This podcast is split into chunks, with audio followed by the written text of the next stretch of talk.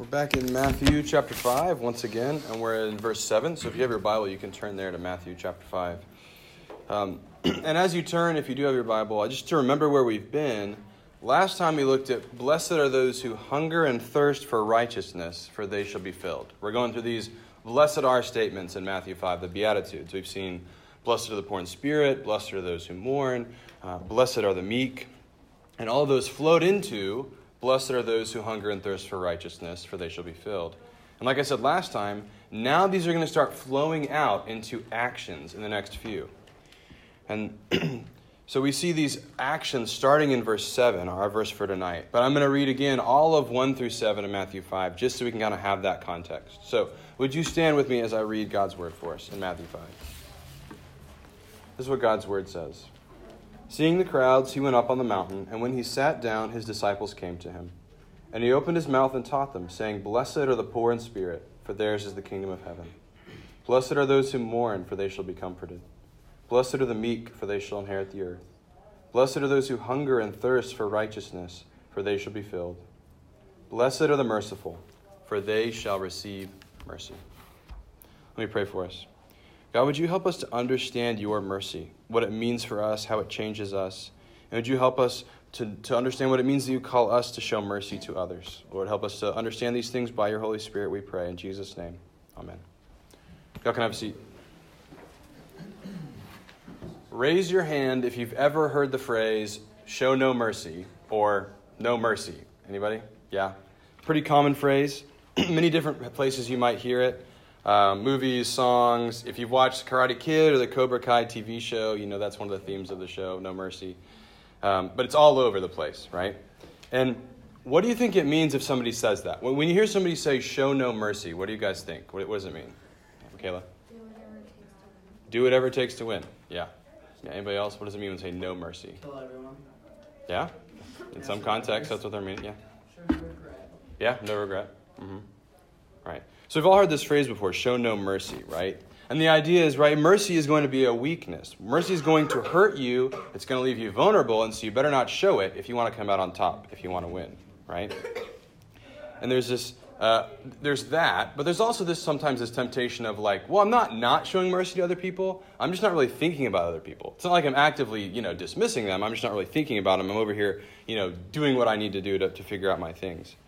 But I want you to imagine what it would be like to have a world without mercy. Like, where would this get us, right? And what's even more troubling, I think, to us is that Jesus doesn't say, Blessed are those who show no mercy, right? He says, Blessed are the merciful, for they shall receive mercy. That's what he says. And we're going to take this apart like we did the, all the other ones, right? There's two parts who is blessed and why are they blessed? So, first, who's blessed? Jesus says, Blessed are the merciful, which means we need to know what it means to show mercy. We've already defined no mercy. What would, how would you define mercy? What do you think?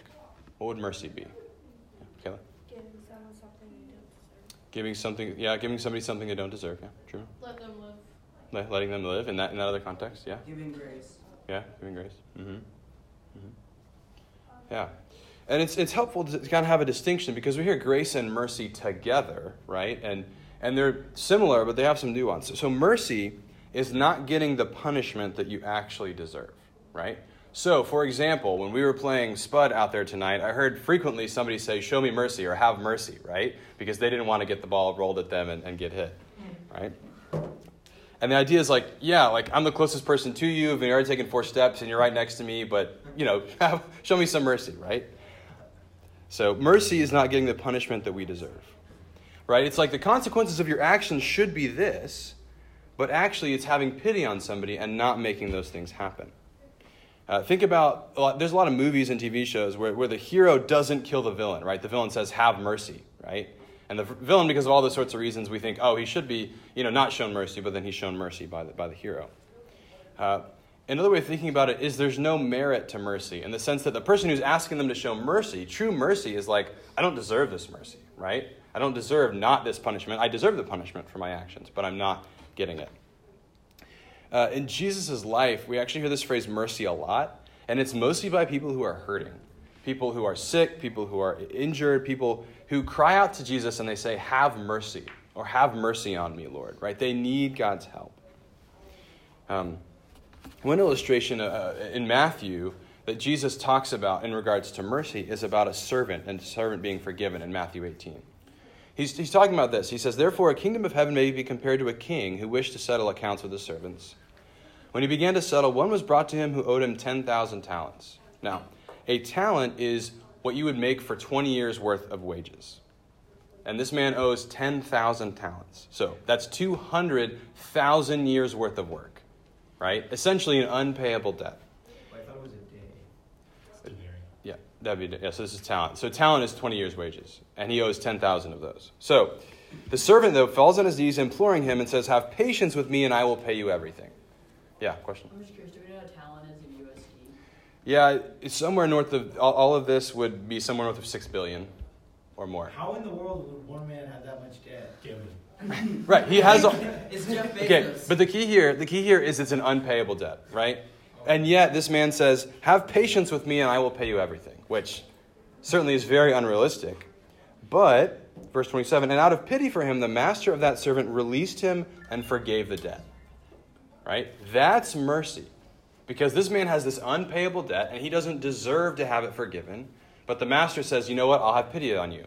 Even the man himself is saying, Well, I'll have patience, I'll pay it back, but that's not actually going to happen, right? And he's been shown mercy. That's what mercy looks like. Now, I want you to imagine if we all lived our lives without mercy. How long would it take for you to lose your friends, right? When you do something and they're like, mm not showing you mercy. How long would it take for you to lose, like, your family and be kicked out of your house? Nope, sorry, right? Things keep piling on and nobody shows you mercy. Think about it. Uh, Eventually, we lose all of our relationships because there'd be so many consequences of our actions that would just keep piling up and piling up and piling up with nothing to do, and everybody would just say, Sorry, these are all the consequences of your actions. Mercy is actually something we need, even if we don't see it every day. And it's actually a good thing that God has put it in our hearts to show mercy to one another, especially to those we love. But how do you and I show mercy? What does it look like for us? Right? If mercy is pity, that means one of the things we're called to do is actually to put ourselves in other people's shoes, to try to understand their point of view, right?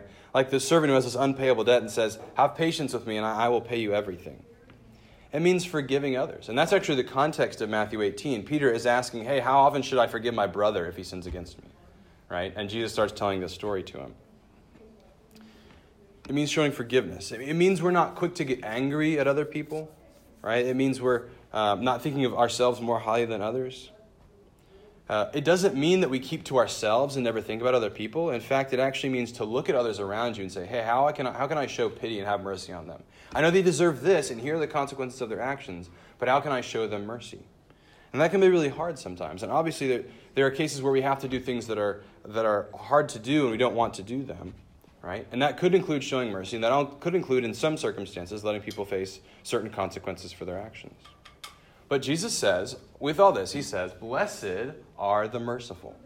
So that's who's blessed, the merciful. Why are they blessed, right? Second part. For they shall receive mercy. Like the other verses, right, that we've seen, this is a future thing and a passive thing. They, they shall receive mercy. It's being given to them, and it's being given to them in the future. Now, so far with these other Beatitudes, we, we've kind of heard them when we say, yeah, these people have not earned the other part of the Beatitude. So, uh, blessed are the poor in spirit, for theirs is the kingdom of heaven. We've said, yeah, the poor in spirit don't earn the kingdom of heaven. They can't do it. Blessed are those who mourn, for they shall be comforted, right? They don't earn that comfort. Blessed are the meek, for they shall inherit the earth, right? Being meek doesn't mean you get the earth. But then we come to this one, which says, Blessed are the merciful, for they shall receive mercy. And it can seem like it's saying, if you show enough mercy, God will just show mercy to you, right? It seems like our action comes first and then God's action. But if we look at the context of the other Beatitudes, like we talked about, and other passages in, in Scripture, we'll see what the true connection is. Luke 6:36 says this, "Be merciful, even as your heavenly Father is merciful." And the idea here that Jesus is getting at is those who are truly merciful are merciful because they have been shown mercy. And they're showing mercy is actually out of the mercy they've already been shown. And that's where this connection comes in. So, going back to that passage in Matthew 18, some of you know it and you know where this is going. So, the servant gets forgiven this enormous debt. And then it says this But then that same servant went out he found one of his fellow servants who owed him a hundred denarii, which would be that day's wage, which is not a small debt, but very, very, very minor compared to everything he's just been forgiven, right? But that servant began to choke him, saying, Pay what you owe. This servant who's been forgiven all of this starts to choke out this servant for this little debt. says, Pay what you owe. So his fellow servant fell down and pleaded with him, Have patience with me, and I will pay you. Does that sound familiar? Yeah, why does that sound familiar? Yeah, he just said it a few verses ago, right? But that servant refused and went to put him in prison until she, he should pay the debt. When his fellow servants saw what had taken place, they were greatly distressed, and they went and reported to their master all that had taken place. Then his master summoned him and said to him, You wicked servant, I forgave you all that debt because you pleaded with me. And should not you have had mercy on your fellow servant as I had mercy on you? And in anger, his master delivered him to the jailers until he should pay all of his debt. So also my heavenly Father will do to every one of you if you do not forgive your brother in your heart. So, this illustration, this powerful forgiveness, and this powerful act of mercy on behalf of the master was supposed to lead the servant to show mercy to others, right? That's the way it was supposed to work, but this servant doesn't get it. He doesn't see.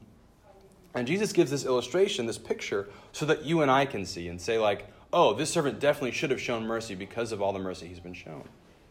But the reality is, we are the servant in this passage. We have been forgiven an unpayable debt that we could never repay. And because of that, we're meant to show mercy to others. Now, what do I mean, right? Well, like the servant, we are in this debt. I've already talked a little bit about how if, if people stop showing mercy on us, it would not be very fast until we lose our friends, we lose our family, right? We have this debt because we continue to disobey God. We continue to follow our own hearts, follow our own ways, try to do what we think is best. We sin time and time again. And we have this unpayable debt that we can't get back just by trying to do merciful or righteous deeds. And yet, God shows us mercy. He doesn't punish us. Now, there is still punishment, but the punishment instead falls upon the very one who spoke these words in Matthew 5 and Matthew 18 Jesus, the very Son of God. He takes on the punishment. He gets the death that we deserve. And instead, God gives us forgiveness. God shows us mercy, and we get life. And the power of God's mercy is so strong that it's stronger even than death itself. Because Christ rose again from the dead. He didn't stay dead, but he rose again. And all who believe in him, God will ultimately show mercy to in the greatest way imaginable, which means we'll be living with him eternally. Right? We'll be able to get into the new heavens and the new earth where only goodness dwells, only righteousness is. Right? Just because of the gift of God. This is the idea here in Matthew 5. Because of God's mercy to us, we show mercy to others. That's the Christian life, that's the Christian walk. I want to give you one more example from Jesus' life. In Mark chapter 5, he meets a man who's possessed by demons. And this man is crazy. It says this this man in Mark 5 lived among the tombs. No one could bind him anymore, not even with a chain. For he'd often been bound with shackles and chains, but he wrenched the chains apart and broke the shackles in pieces. No one had the strength to subdue him. Night and day among the tombs and on the mountains, he was always crying out and cutting himself with stones. I mean, this guy seems beyond hope, right? None of, nobody here would want to go near this guy, ever, right? And yet, Jesus meets with him. Jesus says, and he says this, What is your name? Speaking to the demon. And the demon says, My name is Legion, for we are many. This man is full of dark forces, dark spirits, dark, dark uh, demons. And Jesus sends the demons out. And if you know the story, I won't get into it too much, but he sends them into a herd of pigs, which is wild. And the pigs go running off into the lake. And then everybody, all the townspeople say, hey, you need to leave. Like, this is crazy. We don't really know what's going on. We just, we just want you to leave. And the guy who's been healed, the guy who's had all these demons cast out of him, then says, hey, Lord, let me go with you. He wants to go with Jesus. And Jesus says this, and I think it's fascinating. Jesus says this Go home to your friends and tell them how much the Lord has done for you and how he has had mercy on you. And it says that that man went away and began to proclaim how much Jesus had done for him, and everyone marveled. This is our story that Christ has had mercy on us. God has had mercy on us. Right? He's not looked at the things we've done, but he's actually looked instead to his, to his son Jesus, and his son has died on our behalf. He has had mercy on us. And now the calling of us, now the calling of this Christian life is not as soon as we are saved, we go off to heaven to live with Jesus. But actually, we're now saved, and, and he says to us, go home and tell your friends. Tell them how much the Lord has done for you and how he has had mercy on you. So you can see the mercy we're meant to show to others flows from the mercy that we've been shown in Jesus. That's the idea. If we believe in Christ just like this man, we are healed, we, we are mercied, and because of that, we are meant to show mercy. And that's what Jesus is getting at when he says this in Matthew 7, 5 7. He says, Blessed are the merciful, for they shall receive mercy. If we have faith in Jesus Christ, this is true of us. And it's also a high calling on our lives, but it's one that's a gift given to us by our Lord. Let's pray. Father, thank you for the mercy that you show us, that undeserved gift. Thank you that you do not give us the punishment we deserve, but instead that punishment went on Jesus. Lord, would you help us to understand more and more day by day just what a gift that is, and also how to then show that mercy to those around us. Help us to see how much we have been forgiven and are being forgiven, so that we might forgive others in turn. Lord, would you give us strength to do this and live in this way, we pray in Jesus' name. Amen.